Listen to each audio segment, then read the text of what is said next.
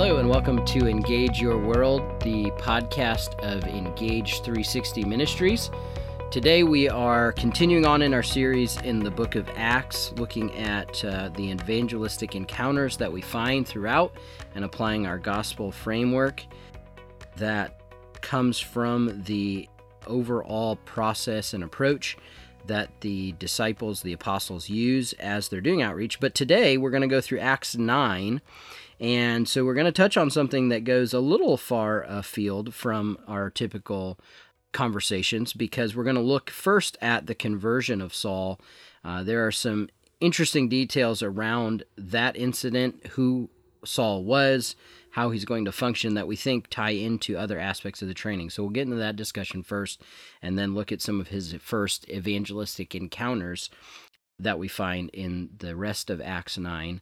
And joining me today for this conversation is Josh Erline, who is on our training team. And really excited to have you here. Really excited to jump into this conversation, Josh. All right, so let's start here with nine. We have uh, at the beginning of nine, we have the conversion of Saul. So I'll read a little bit and then we'll jump into discussion. So starting in verse one, but Saul, still breathing threats and murder against the disciples of the Lord, went to the high priest and asked him for letters to the synagogues at Damascus, so that if he found any belonging to the way, men or women, he might bring them bound to Jerusalem. Now, as he went on his way, he approached Damascus, and suddenly a light from heaven flashed around him. And falling to the ground, he heard a voice saying to him, Saul, Saul, why are you persecuting me? And he said, Who are you, Lord? And he said, I am Jesus, whom you are persecuting. But rise and enter the city, and you will be told what you are to do. The men who were traveling with him stood speechless, hearing the voice, but seeing no one. Saul rose from the ground, and although his eyes were opened, he saw nothing. So they led him by hand and brought him into Damascus, and for three days he was without sight, and neither ate nor drank. Okay, so what uh, Josh and I were talking about earlier that I think is really relevant to share here is what I've seen often done where there is a distinction made with Saul and Paul. And I've heard it often taught that Saul becomes Paul and then goes forward as an apostle of the Lord. And there's varying implications, but often the sense I get behind that is that Saul leaves behind all the old and becomes Paul, which is the new. Uh, but that's just mistaken, even from a plain reading of the text, because Saul is not his name before this incident on the road to Damascus, and then he goes by Paul after that. Even continuing on in the books of Acts, it's not until chapter 13 that he starts to be called by Paul, and Luke notes that Saul, who was also called Paul, and then from there on starts using Paul as his name. And there's a context for that that seems to be because he's going primarily out to the Gentiles or to the Gentile world that he starts being referenced by his more Roman name, Paul. But there's a backstory to that. So, Josh, I'll let you maybe jump in initially on that backstory and, and what we were discussing, and then I'll add detail as is fitting. Uh, but what is what is the deal with that Saul Paul distinction? Why why is he called by two names? Yeah, so uh, this was not uncommon, and we see it with other uh, biblical characters. Like you may have heard of a man named Cephas, you know, or or Simon, you know, or Peter. Well, which was it? Well, it's all of them. Sometimes he was called by this name, sometimes he was called by that name, but everybody knew who right. you were talking about if you said Cephas. Paul even uses Cephas sometimes. And so the same is true with Saul, or more commonly we call him Paul that was the name that would would have been more common in the Greek speaking world. Saul being the Jewish name, and as you said, Paul being a more Roman, uh, Hellenistic name. And I think we need to be careful not to make too much of the name change. That it's just it seems like it's just coincidentally that it's right around his conversion that we start right. calling him Paul. It's actually not even right around; it's a little bit later, but a good bit after his conversion, we start calling him Paul. And some people like to attach it to his conversion because it preaches well. It is true that when God saves you, the old things are gone, the new things have come, and it's a radical transformation. All of that is true.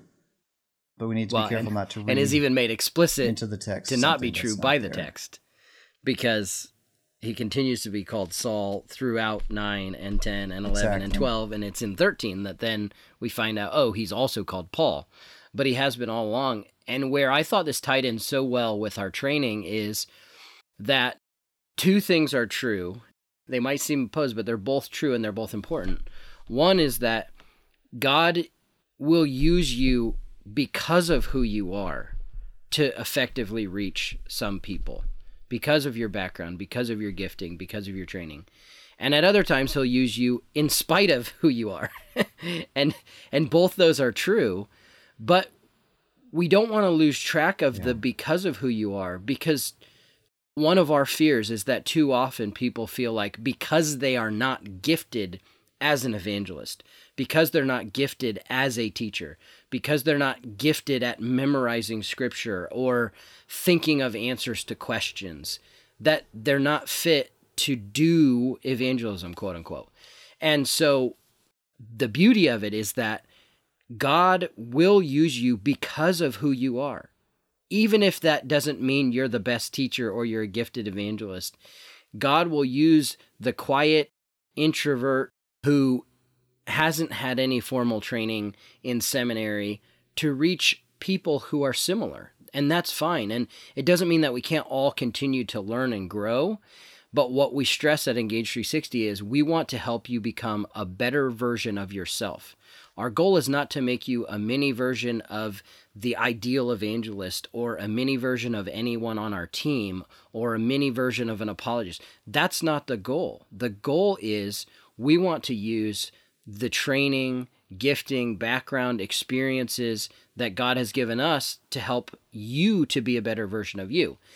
How that ties in here with Acts 9 and Saul's conversion is that there are aspects about Saul that make him uniquely fit to reach the Gentiles with the gospel.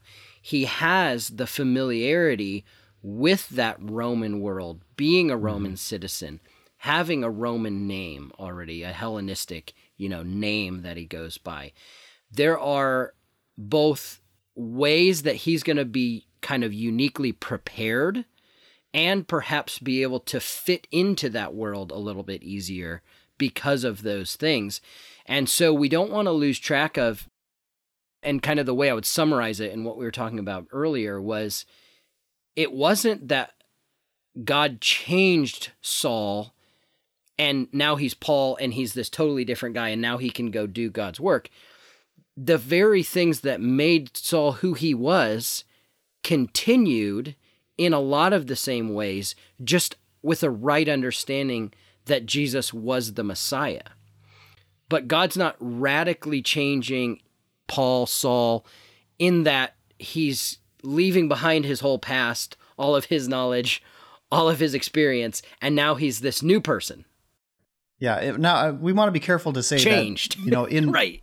Saul's conversion, he is a new person. I mean, yeah. So he's he he's changed. He's gone from darkness to light. You know, from you know dead to alive. You know, the kingdom of Satan to the kingdom of Christ. You know, so there's this radical, fundamental transformation that's happened within Saul.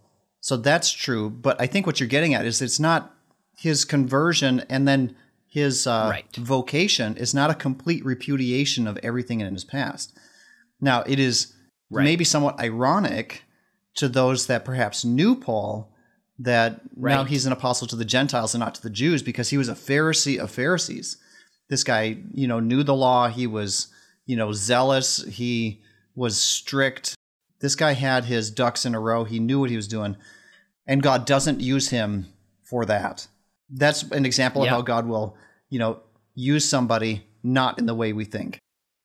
But also he did have, as you said, he's he's got this this Hellenistic background, being a Roman citizen, you know, having a Hellenistic name and who knows whatever else. And and obviously, as we saw in uh or maybe we will see coming up, yeah, Acts 17, we'll see Yeah, he's that he's evidently read, you know, some of the classic poets and some of the Greek literature and, and things like that. So his education is being redeemed. His experiences are being redeemed, and God is using according to his own good pleasure, he's using this set of experiences and skills, not those.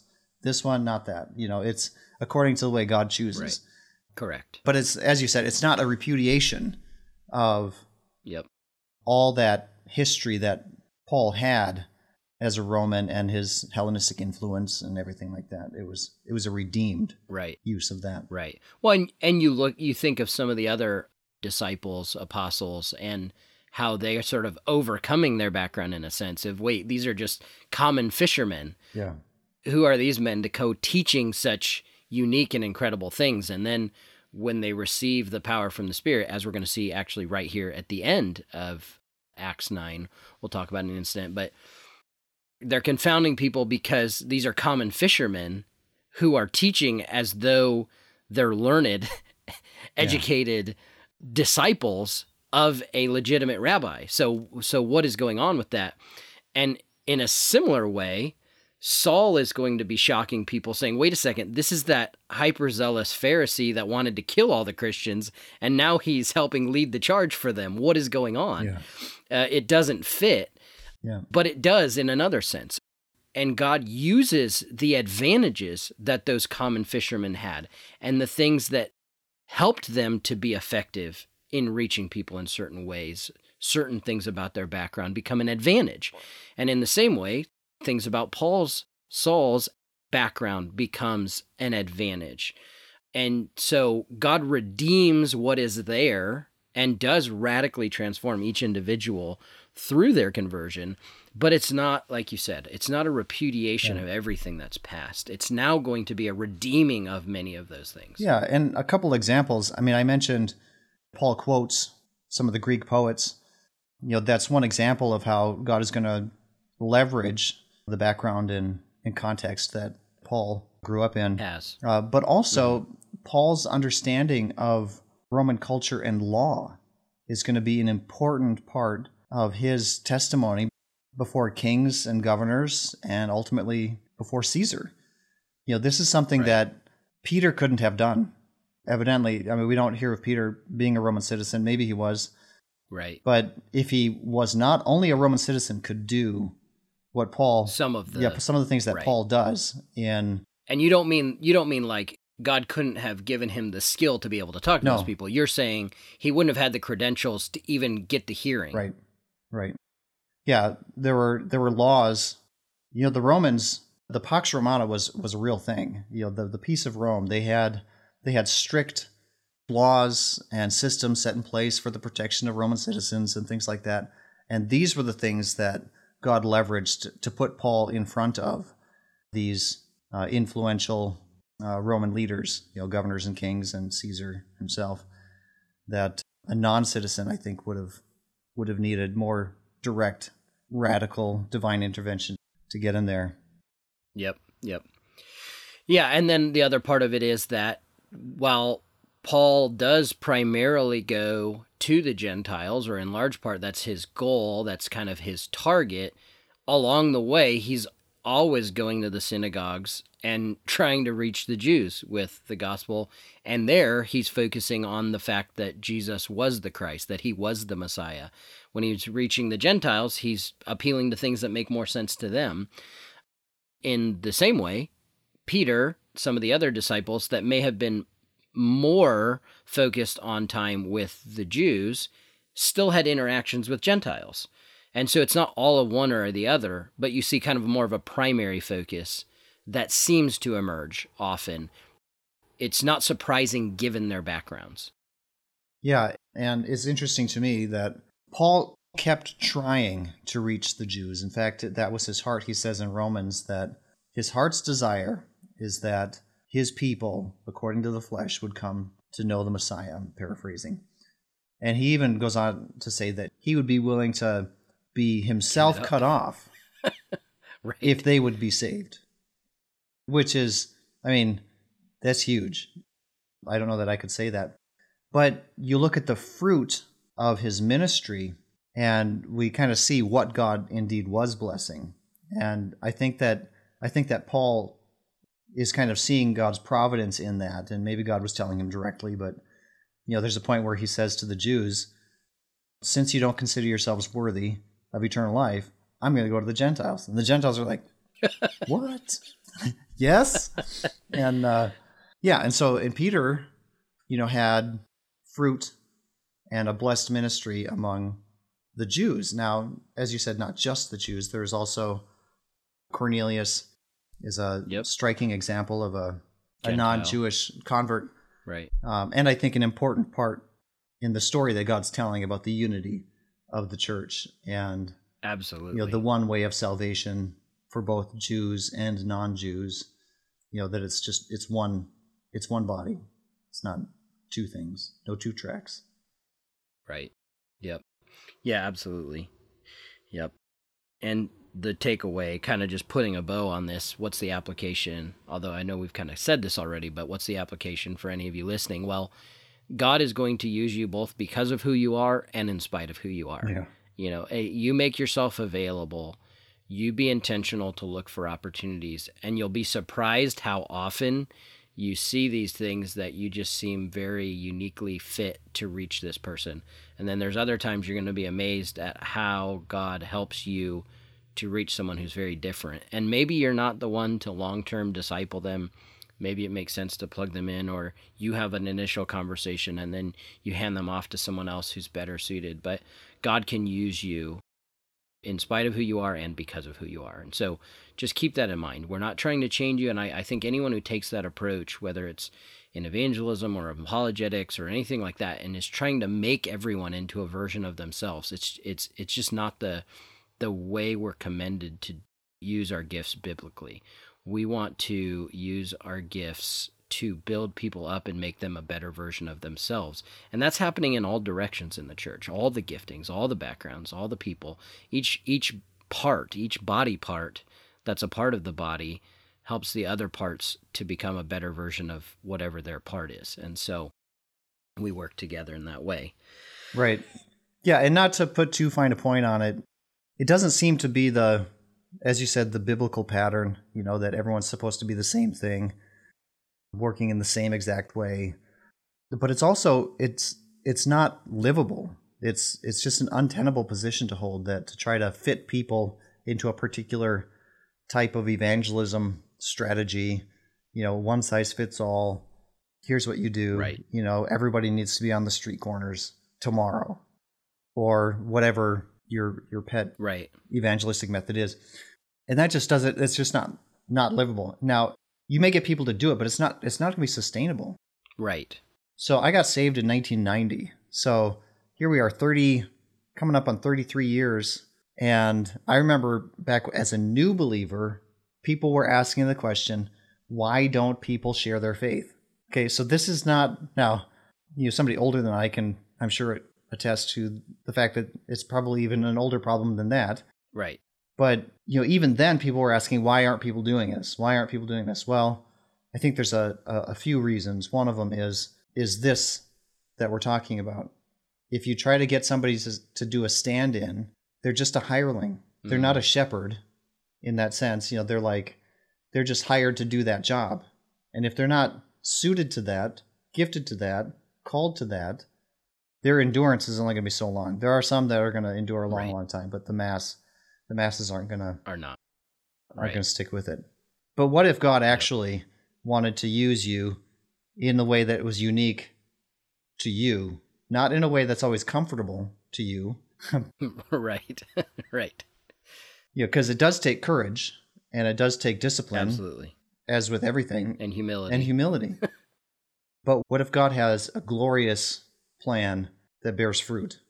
Hmm. I think He does. Yeah, absolutely. Absolutely.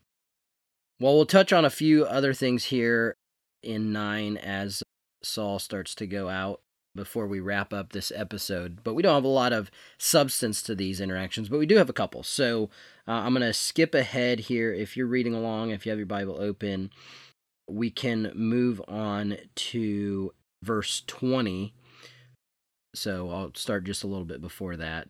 But for some days, he, that's being Paul, was with the disciples at Damascus. And then verse 20, and immediately he proclaimed Jesus in the synagogue, saying, He is the Son of God. And all who heard him were amazed and said, Is this not the man who made havoc in Jerusalem of those who called upon this name? And has he not come here for this purpose, to bring them bound before the chief priests? But Saul increased all the more in strength and confounded the Jews who lived in Damascus by proving that Jesus was the Christ. Okay, so this is our first interaction, and you know, it's just, it goes to what we had already alluded to here, Josh, which is that Paul is going to have, Saul is going to have sort of a unique opportunity to present this contrast, going from the one who was persecuting the Christians to now the one who is uh, the the followers of the way, the way of Christ, uh, and now uh, he's becoming a member of it, and not just a member, but an outspoken member. And it gives him, in a sense, a foothold to sort of get a lot of attention, though probably a lot of concern as well. There may have been some who initially are thinking, you know, is is this a trap? What is what is going on here? Right. But what I thought was very interesting is the emphasis here is he's saying that Jesus is the Son of God, and then he's proving that Jesus was the Christ, which goes back to another thing we've talked about. It's a core part of our training. Though it's more than just facts, it's not less than that. The gospel is a set of facts.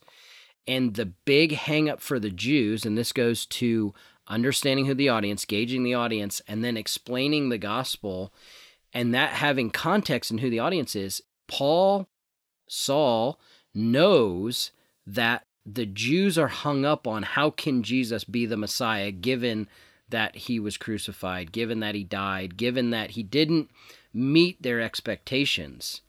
And what we always emphasize when we do our live training events is it's not that he didn't meet the expectations. It's that he so far exceeded the expectations that they thought he missed the expectations because they were expecting a conquering king and Jesus was a conquering king, but he didn't come to conquer the Romans, he came to conquer sin and death.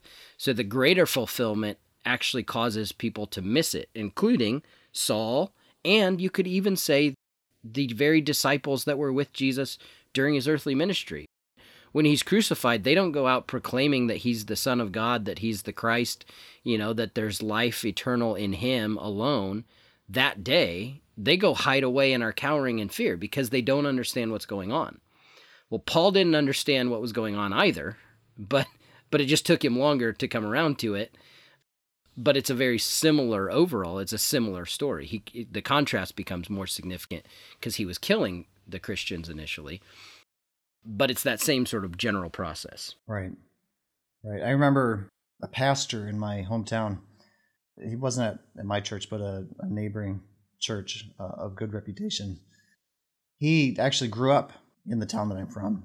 And he said he enjoyed being a pastor in his hometown because he had a built-in testimony because there were people okay. there were people there that knew him before and couldn't help but see the change that had happened. Now, and I think this is this is the same type of thing that's happening with Paul.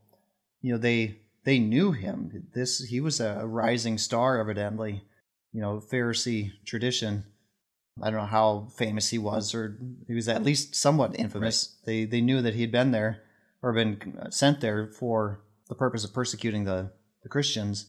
And I could jump in and and add quick that if I'm remembering correctly, he was a disciple of Gamaliel, yeah. who was a big deal, like was the one of the, if I'm not mistaken here, and again, this is not my expertise, but if I'm not mistaken, he was a major star in the world of the Pharisees and the Jews. Yeah, I had heard that as well. And so this is where, you know, testimonies really, really can highlight the gospel, though Paul here is not sharing his testimony. It's just built in. The people know him. And correct. yeah the radical transformation that God has wrought. It's divine irony. Like, wait, aren't you the guy? Yeah, it's like, yeah, I'm that guy. So, love that. Yeah, yeah, absolutely. And then we have a similar incident as we continue on here, um, going down, uh, starting in verse 28. Now, now Saul is in Jerusalem. So he went in and out among them in Jerusalem, preaching boldly in the name of the Lord, and he spoke and disputed against the Hellenists. but they were seeking to kill him. And when the brothers learned of this, they brought him down to Caesarea and sent him off to Tarsus. Okay, so now we have here the Hellenists. So, Josh, who are these Hellenists? What is this uh, group that's being referenced? Yeah, so these are the uh, uh, these are Jews that have uh, not just learned the Greek language, but they really are culturally Greek. So that that's what Hellenistic means. They're steeped in the Hellenistic culture. I'm, I'm sure there's very Jewish distinctive still, but a lot of their lifestyle and culture is very Greek. Okay. Obviously, I don't think the text is in any way clear on this, but whether intentional or just incidental here, we're kind of getting maybe an early preview of the ministry of Saul to come because you have him with his unique background unique way to be able to reach the Jews, or at least have a unique testimony amongst the Jews, given his background as a Pharisee, who he studied under, those kinds of things. But then you have him now uniquely suited to be able to reach these Greek Jews, these Greek influenced Jews, because he understands that world as well. And so you have uh, someone who can kind of traverse both worlds and that's essentially who these Hellenists are. They're Jews, but they're kind of culturally Greek. Now you have him being able to uniquely understand those individuals who are Hellenists, both Jewish and Greek in their culture. All right, and then the uh, kind of final thing, and uh, we won't read much of the text on this because I know we're probably pushing close to 30 minutes already here, but they continue on, and we shift over to having Peter uh, interacting here, and he does this miraculous healing of this woman who's Tabitha, but also called Dorcas. So, as we have a Saul and a Paul, we have a Tabitha and a Dorcas, if I'm pronouncing that correctly. And so Peter heals her, but where this becomes a relevant evangelistic incident is that starting in verse 42. So, again, we're still in chapter 9, starting in verse 42. Uh, after this healing, it says, And it became known throughout all Joppa, and many believed in the Lord, and he stayed in Joppa for many days with one Simon, a tanner. All right, so the relevance of this miraculous, and I'm sure we've talked about this before, but we're going to keep talking about it because it, it is very relevant. So, Josh, what's the relevance and, and why is this such a big deal? Yeah, you know, when we were talking about this before, I had said we need to beat this drum every opportunity we get. you know, yes. first, first, let me say because I don't want to be misunderstood that God really does care about our suffering, that God really does care. You know, Jesus was moved with compassion on the people that were struggling and hurting and in pain. But we have to see that the miracles served a purpose that was bigger than our physical ailments, that was so much more important than our physical healing and it was to confirm the message that saves, to confirm the messenger that was bringing the message. That's, you know, Jesus said at one point, if you don't believe me, believe the works that I do, for they testify about me. You know, and this is what's happening here is that God is doing miracles through Peter and even this even culminating in raising this woman from the dead and it's to not just to restore her to her family and to extend her life, which were beautiful things. And, and I don't mean to downplay that, except in light of the gospel. I mean, this he's got right. this message that he's sending out, and God wants people to know, yeah, what Peter's saying is true, that Jesus is Lord, he is the Christ, he is risen from the dead, and faith in him really does save. And you can have your sins forgiven. Yeah.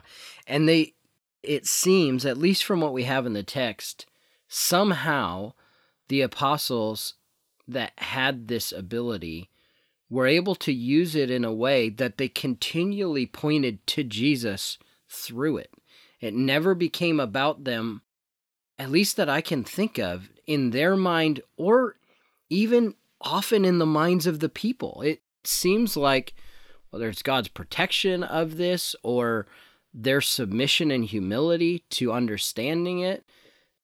I think it might be both because I'm thinking of a couple of situations like where Paul and Barnabas, you know, Paul does this miracle. I forget what the miracle was, and the city is like astounded. They think Zeus and Hermes have come down to earth, and you know, and they have to work hard to keep the people from from sacrificing. Right. That's true. Well, so he, that's right. But even with Peter, we have an occasion. I just read it this morning.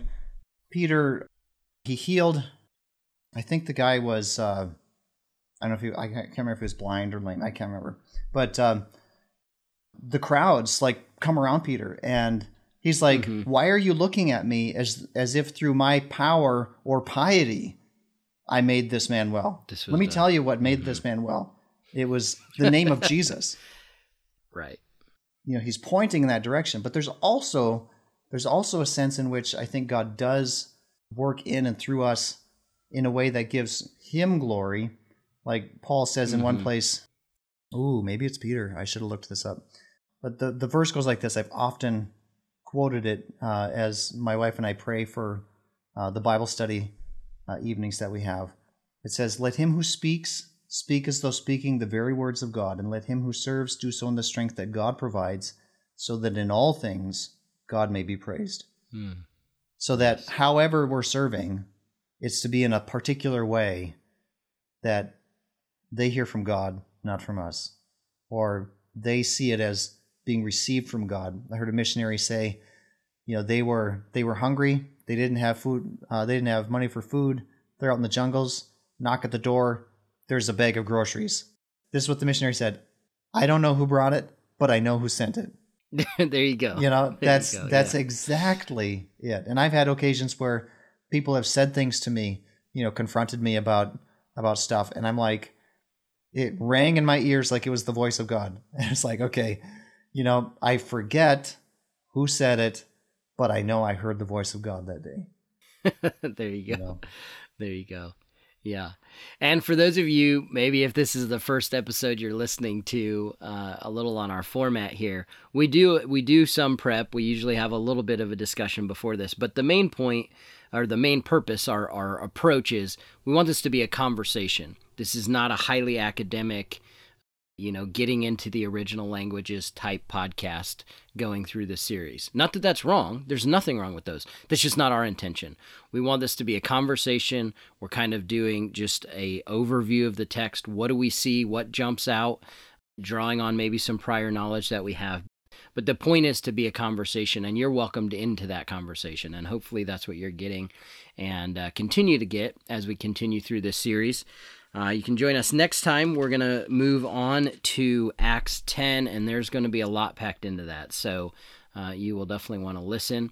But uh, appreciate all of your insights, Josh, and for joining me. I really enjoy doing these and, and hope that everyone listening gets as much fun out of it and enjoyment as we do, because I know we both have a lot of fun with it. Yes, we do.